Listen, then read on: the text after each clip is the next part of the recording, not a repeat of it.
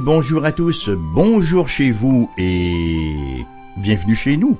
Enfin, chez vous, c'est chez nous puisque l'émission Parole du matin, c'est notre lieu commun de rencontre. Ça nous appartient à nous, hein, et c'est toujours agréable, n'est-ce pas, d'avoir ce petit temps. C'est devenu une heureuse tradition parce qu'il y a des traditions qui sont mauvaises. Par contre, il y en a d'autres qui sont bonnes et celle-ci, elle est certainement fort recommandable alors que nous avons ce petit temps, ce petit moment autour de la parole du Seigneur qui nous sert de rampe, de lancement à chaque nouvelle journée puisque chaque nouvelle journée représente un nouveau défi. Ce matin, nous poursuivrons dans l'évangile de Luc au chapitre 10 et nous verrons deux petites portions séparées parce que j'aimerais traiter ce matin de la bénédiction de la révélation de Dieu. Nous lirons d'abord au chapitre 10 les versets 12 à 16, ensuite les versets 21 à 24. Donc 12 à 16 d'abord de Luc 10, mais dans quelque ville que vous entriez et où l'on ne vous recevra pas, pardon, verset 12 à 16, je vous dis qu'en ce jour, Sodome sera traité moins rigoureusement que cette ville-là. Malheur à toi, Corazin, malheur à toi, Bethsaïda, car si les miracles qui ont été faits au milieu de vous avaient été faits dans Tyr et dans Sidon, il y a longtemps qu'elle se serait repentie et en prenant le sac et la cendre. C'est pourquoi au jour du jugement, Tyr et Sidon seront traités moins rigoureusement que vous. Et toi, Capernaum, qui a été élevé jusqu'au ciel, tu seras abaissé jusqu'au séjour des morts. Celui qui vous écoute m'écoute, et celui qui vous rejette me rejette, et celui qui me rejette rejette celui qui m'a envoyé. Maintenant les versets 21 à 24. En ce moment même, Jésus tressaillit de joie par le Saint-Esprit et il dit, Je te loue, Père, Seigneur du ciel et de la terre, de ce que tu as caché des choses aux sages et aux intelligents et de ce que tu les as révélées aux enfants. Oui, Père, je te loue de ce que tu l'as voulu ainsi. Toutes choses m'ont été données par mon Père, et personne ne connaît qui est le Fils, si ce n'est le Père, ni qui est le Père, si ce n'est le Fils, et celui à qui le Fils veut le révéler. Et se tournant vers les disciples, il leur dit en particulier, Heureux les yeux qui voient ce que vous voyez, car je vous dis que beaucoup de prophètes et de rois ont désiré voir ce que vous voyez, et ne l'ont pas vu, entendre ce que vous entendez, et ne l'ont pas entendu. La bénédiction de la révélation. Il y a quelques années, la chanteuse française France Gall, enfin quand je dis quelques années, je devrais dire plusieurs années, la chanteuse française France Gall a popularisé une chanson qui disait Qui est-ce qui a eu cette idée folle un jour d'inventer l'école C'est ce sacré Charlemagne. Nous croyons que l'école remonte bien avant Charlemagne. La plupart croient en effet que l'école remonte à Platon, et même euh, dans l'Ancien Testament déjà, il y avait les écoles rabbiniques, hein. mais l'école un peu plus institutionnalisée remonte à Platon, à Athènes. Ce dernier, avait étudié sous Socrate, hein, mais il a été le premier à offrir un programme d'études en un lieu précis, un programme qui s'étendait sur trois ou quatre ans. Et comme Platon recrutait ses étudiants dans un terrain de jeu public, en banlieue d'Athènes, et ce, genre de terrain de jeu-là était appelé en grec Académus, en l'honneur d'un athlète célèbre, son école en est donc venue à être appelée l'Académie. Et cette école a opéré pendant environ 900 ans, passant d'enseignant en enseignant. Aristote, lui, qui a étudié sous Platon, pendant une vingtaine d'années environ, a lui aussi établi une école sur un autre terrain de jeu public appelé le lycéum. Le mot grec pour ce genre de terrain de jeu était gymnasium, gymnase. C'est intéressant de noter que de ces deux institutions grecques, plusieurs pays ont dérivé le nom de leur institution. Hein. Ainsi, les Allemands appellent leurs écoles primaires Gymnasium, les Français ont leur lycée, et les pays anglophones, et nous-mêmes ici au Québec, appelons plusieurs de nos écoles des académies. Alors, voilà d'où viennent donc nos maisons d'enseignement contemporain. Cependant, les écoles de Platon et de Socrate n'ont jamais eu autant d'étudiants que l'école de Jésus-Christ, ou que l'école que le Seigneur a fondée, hein, cette dernière, il l'a fondée lorsqu'il a dit aux gens de son temps, Matthieu 11, versets 28 à 30, Venez à moi, vous tous qui êtes fatigués et chargés, et je vous donnerai du repos. Prenez mon joug sur vous et recevez mes instructions car je suis doux et humble de cœur, et vous, trouverez le repos pour vos âmes, car mon âme, mon, mon, mon joug est doux et mon fardeau léger. Enfin, ce texte-là, il est le parallèle de Luc 10. Malheureusement, ce n'est pas tout le monde qui veut s'inscrire à l'école du Seigneur Jésus-Christ. L'un des problèmes avec l'éducation aujourd'hui, c'est que plusieurs refusent carrément, systématiquement d'apprendre. Si nous pouvons pousser l'analogie jusqu'à ce point, on peut dire que c'était la même chose au temps de Jésus. Dans les versets que nous considérons ce matin, Jésus dénonce l'incrédulité des habitants des villes où il a fait la plupart de ses miracles. Ces gens-là ont démontré une indifférence qu'on peut qualifier de stupéfiante face au ministère de Jésus, et cette indifférence-là n'était bien sûr que la manifestation de leur incrédulité notoire. Vous savez qu'une grande partie des miracles de Jésus, rapportés dans l'Évangile, ont été accomplis à Corazin, à Bethsaïda et plus particulièrement à Capernaum. Hein. C'est là qu'il a guéri le serviteur d'un centenier. On l'a vu en Luc 7, 1 à 10. Il a guéri la belle-mère de Pierre qui souffrait d'une forte fièvre en chapitre 4, verset 38-39. Il a chassé des démons et guéri d'autres malades, verset 40-41 du chapitre 4. Il a fait marcher un paralytique, chapitre 5, verset 17-26. Donné la vue à deux aveugles, chapitre 9, verset 27-31 délivrer un homme d'un démon qui le rendait muet, ça on va le voir un peu plus tard dans l'évangile de Luc, et ce ne sont là que quelques exemples, et malgré tout cela, malgré tout cela, Corazin, Bethsaïda et Capernaum ne se sont pas repentis de leurs péchés et ne sont pas venus au Seigneur Jésus-Christ dans la foi, de sorte que le Seigneur prononce un jugement sévère hein, sur elle. Verset 13. Malheur à toi, Corazin, malheur à toi, Bethsaïda, car si les miracles qui ont été faits au milieu de vous avaient été faits dans Tyr et dans Sidon, il y a longtemps qu'elle se serait repentie en prenant le sac et la cendre. C'est pourquoi au jour du jugement, Tyr et Sidon seront traités moins rigoureusement que vous, et toi, Capernaum, qui a été élevé jusqu'au ciel, tu seras abaissé jusqu'au séjour des morts. Personne n'aime penser au jugement.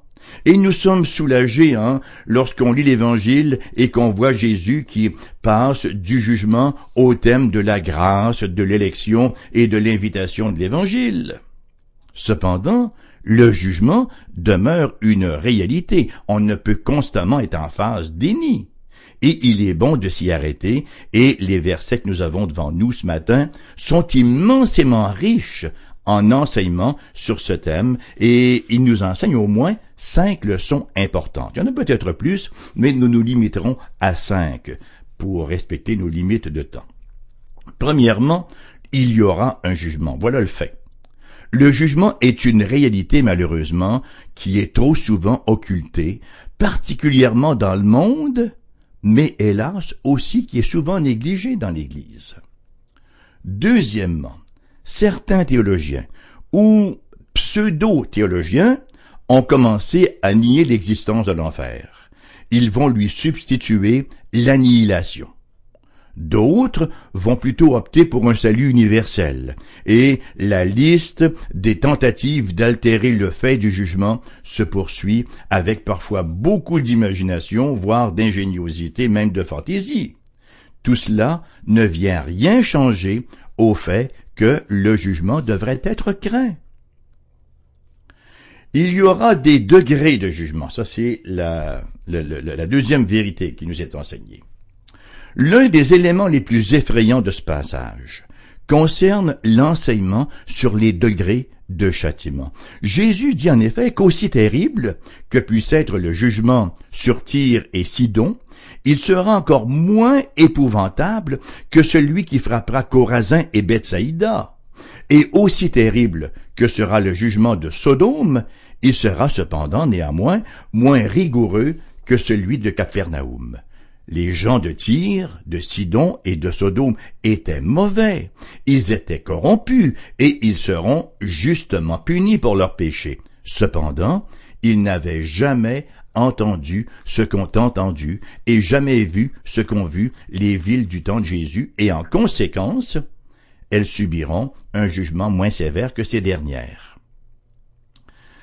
Troisième vérité importante, le plus grand péché est celui de l'incrédulité. Ce n'est pas notre façon de penser hein, que l'incrédulité est notre péché le plus grave. Nous avons davantage tendance à pointer le péché des autres en observant à quel point ils sont inhumains, immoraux et outrageux. Quand nous pensons aux plus grands pécheurs de l'histoire, les noms qui nous viennent à l'esprit sont ceux de Hitler, Idi Amin Dada, Staline, Néron, etc. Cependant que ne figurent pas sur cette liste les gens de Corazin, les gens de Bethsaïda et les gens de Capernaum. Ce n'étaient que des gens qui s'occupaient de leurs affaires quotidiennes et qui n'ont rien fait de particulièrement répréhensible. Cependant, ils ont refusé de se repentir, de se tourner vers Jésus. Le Seigneur de dire que leur incrédulité était bien plus coupable, hein, représentait un mal beaucoup plus grand que les péchés des autres villes notoirement connues pour leur méchanceté. Quelle était la racine de leur péché Ben, Jésus suggère qu'il s'agissait de l'orgueil et fait ainsi le lien entre l'incrédulité de Capernaum et l'orgueil du roi de Babylone. Hein, nous avons vu au verset 15, Et toi, Babylone, qui a été élevé jusqu'au ciel, tu seras baissé jusqu'au séjour des morts. Ça, ce n'est pas sans nous rappeler les propos d'Ésaïe, chapitre 14, verset 13 à 15, où le roi de Babylone dit, tu disais en ton cœur, je monterai au ciel, j'élèverai mon trône au-dessus des étoiles de Dieu, je m'assiérai sur la montagne de l'assemblée, à l'extrémité du septentrion, je monterai sur les sommets des nus, je serai semblable au Très-Haut, et Dieu répond à ce roi arrogant, mais tu as été précipité dans le séjour des morts, dans la profondeur de la fosse. Le jugement de Dieu tiendra compte de la lumière reçue. Le jugement de Dieu prendra en compte non seulement ce que les gens ont fait, mais encore ce qu'ils auraient fait si les conditions dans lesquelles ils ont vécu avaient été différentes. Et dans ce cas-ci, Tyr, Sidon et Sodome se seraient repentis. C'est pourquoi leur jugement sera moins sévère, voyez-vous. Et ça, c'est une réalité qui devrait nous donner des frissons. Quand on pense à une nation comme la nôtre, hein, si fortement exposé à la pensée judéo-chrétienne. Et qu'est-ce qui est arrivé? Cette pensée-là a été rejetée. Ouais, il y a eu des abus. On peut trouver toutes sortes d'excuses et de prétextes, mais le péché des hommes ne peut d'aucune façon servir d'excuse pour ne pas vénérer, adorer notre Dieu et le servir fidèlement. Hébreu chapitre 2 verset 3 nous dit Comment échapperons-nous en négligeant un si grand salut? Une autre grande vérité maintenant, et c'est la cinquième, c'est que Dieu ne doit sa révélation à personne. Dieu ne doit ni son salut ni sa révélation à qui que ce soit. Puisque Tyr, Sidon et Sodome se seraient repentis si Jésus y avait fait les mêmes miracles qu'à Corazin, qu'à Bethsaïda et à Capernaum, la question qui nous vient aussitôt à l'esprit, ben, pourquoi est-ce qu'il ne les a pas fait, ces miracles-là? et on y est porté un peu à s'indigner. Ça démontre à quel point nous sommes inconscients de notre état de pécheur.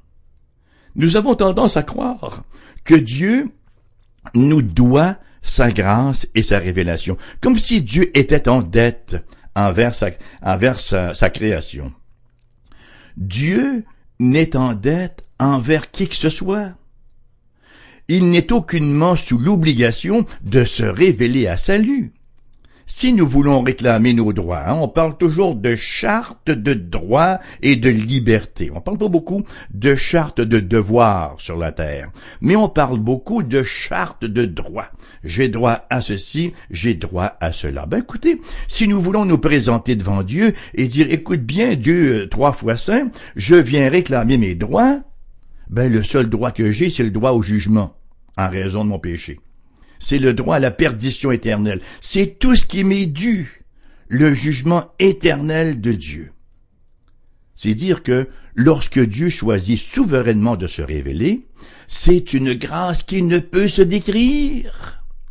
Il n'avait aucunement à le faire. Il le fait dans sa bonté, dans sa miséricorde, dans sa compassion.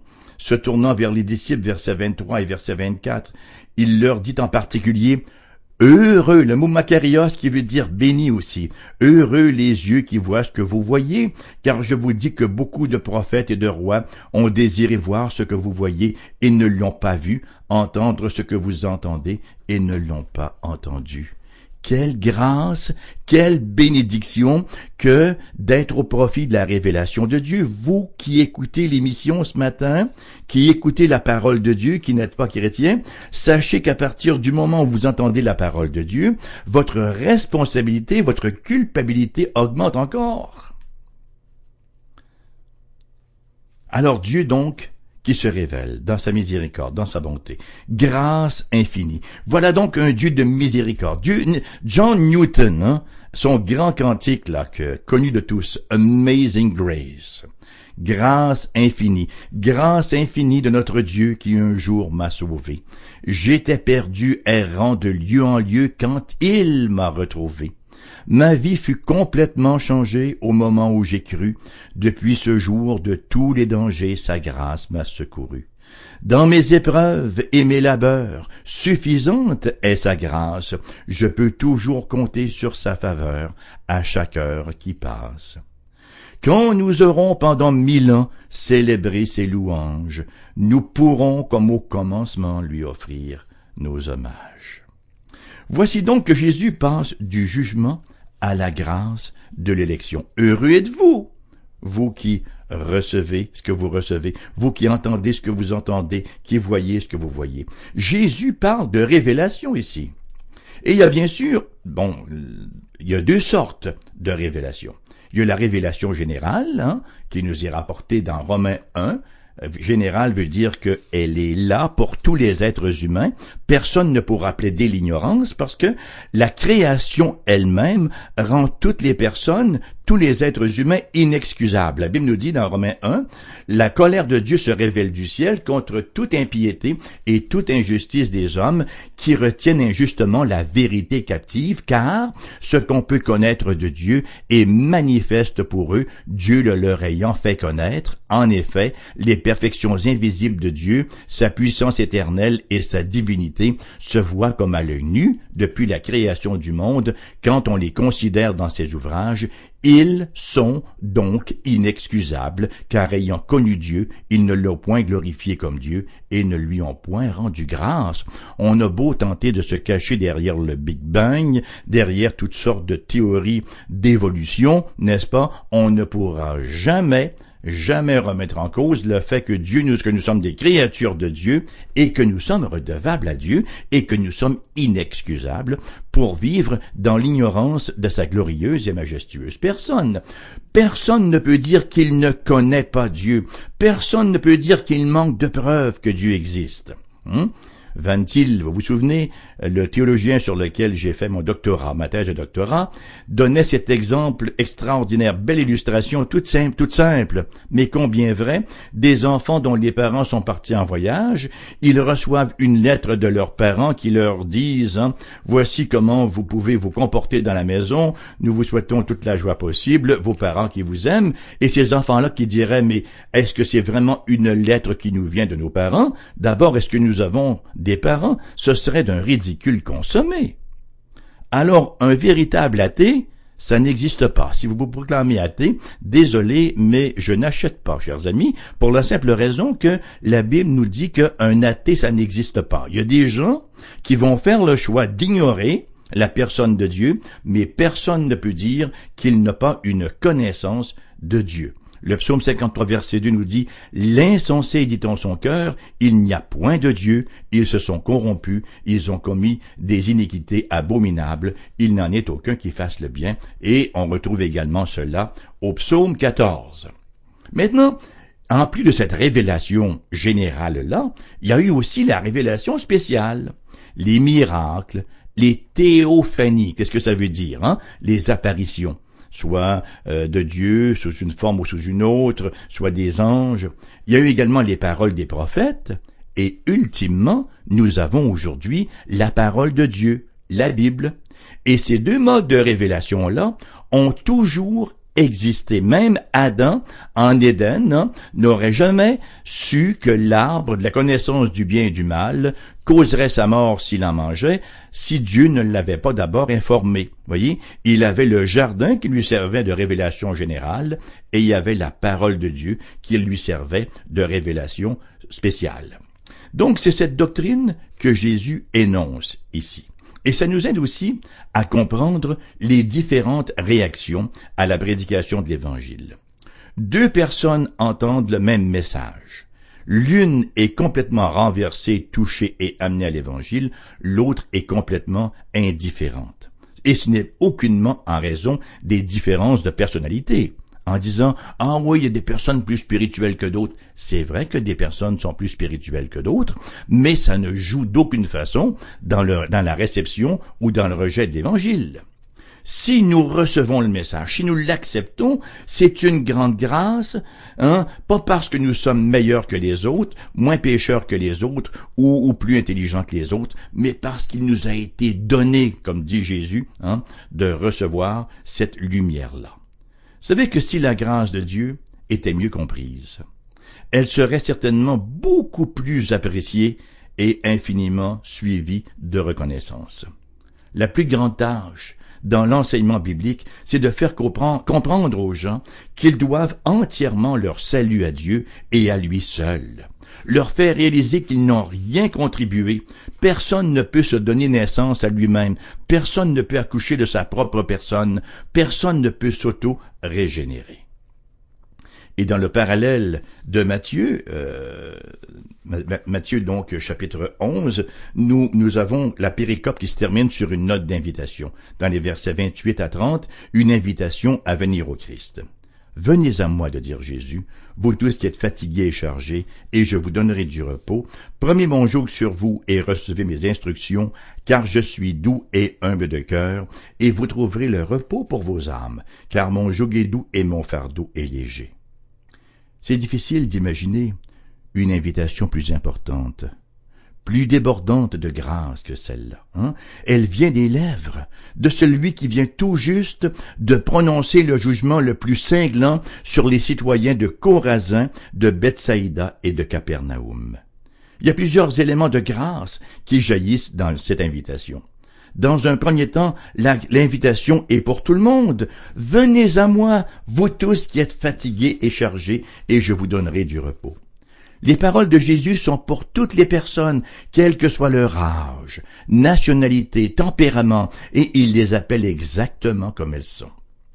C'est très important d'insister sur ce fait parce que nous tendons à penser que Jésus appelle des gens qui, d'une certaine façon, sont un peu plus qualifiés pour la foi, un peu plus méritantes, mais ce n'est absolument pas le cas. L'offre du salut est une offre universelle. La prédication de l'Évangile s'adresse à tous les êtres humains, personne n'est exclu, personne ne peut dire qu'il n'est pas invité à venir au Christ et à recevoir son glorieux salut. Donc si vous êtes un être humain, vous êtes qualifié, cher ami, pour cette invitation-là les citoyens de Capernaum ressentaient certains besoins, mais voyez-vous, Jésus ne faisait pas partie de ces besoins-là qu'ils ressentaient pour eux, aussi ne sont-ils pas venus à lui, laissant ainsi passer l'opportunité du salut, et ils se précipitent ainsi dans la logique du jugement. Deuxièmement, l'invitation est pour ceux qui ressentent le fardeau de leur péché. Venez à moi, vous tous qui êtes fatigués et chargé. Ça ne fait pas référence au physique.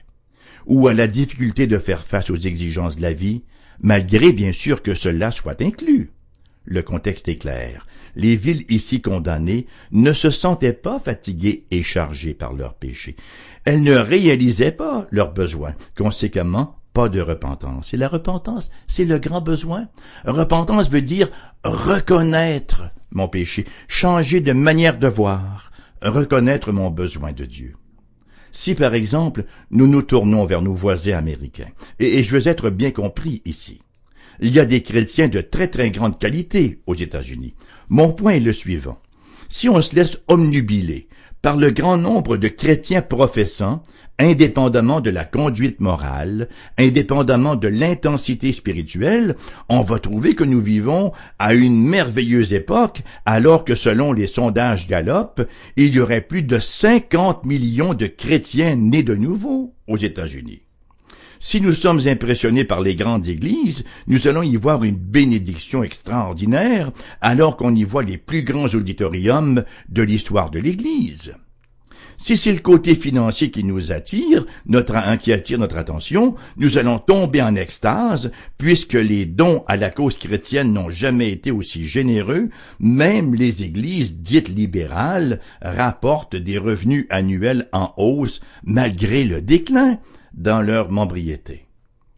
Cependant, si nous cherchons quelque chose d'autre, comme une connaissance mature du Christ ou une piété profonde, et si nous déplorons l'accélération de la décadence morale de notre temps, même parmi les chrétiens professants, alors, alors là nous serons attristés par la condition de l'Église contemporaine, et nous serons peinés pour les perdus, et nous serons désireux de les gagner pour le Christ. Troisièmement, l'invitation est de venir connaître Jésus. Lorsque le Christ appelle ses disciples à le suivre, il comparait il comparait le christianisme à un sentier dans lequel ses disciples devaient marcher alors que lui irait devant eux. Voyez, lorsqu'il invite à apprendre de lui, recevez mes instructions, dira-t-il, il compare la foi à une école dans laquelle il est à la fois le sujet matière et l'enseignant. D'ailleurs, verset 29, recevez mes instructions peut être traduit de deux façons à partir du grec. Recevez les instructions de moi ou recevez les instructions sur moi. Jean chapitre 17, verset 3, Or la vie éternelle, c'est qu'ils te connaissent, toi le seul vrai Dieu, et celui que tu as envoyé, Jésus-Christ. L'invitation offre le repos au peuple fatigué. Le repos est mentionné à deux reprises. Hein. Venez à moi, vous tous qui êtes fatigués et chargés, et je vous donnerai du repos. Seul Jésus peut nous donner le repos que nous cherchons. Saint Augustin disait une pensée qu'on entend souvent à ces fois, Dieu, tu nous as créés pour toi, et notre cœur, notre âme est sans repos jusqu'à ce qu'il repose en toi. Puissions-nous tous répondre à cette invitation qui s'adresse à tous ceux qui sentent le fardeau. L'émission se termine ainsi. Elle vous revient à 14h cet après-midi en rediffusion. Je dois aller très rapidement pour vous rappeler comment vous pouvez nous contacter. D'abord par la voie postale, AERBQ, casier postal 4008, 40088, je dis bien, Québec QC G1H2S5. Numéro de téléphone pour les gens de la région immédiate de Québec 88 688 0506. Numéro sans frais ailleurs en province le 1 877 659 0251. Site internet pour trouver mon adresse courriel foifm.com foifm.com. Une bonne journée dans le sens plein de bon. Une très bonne journée et à la prochaine.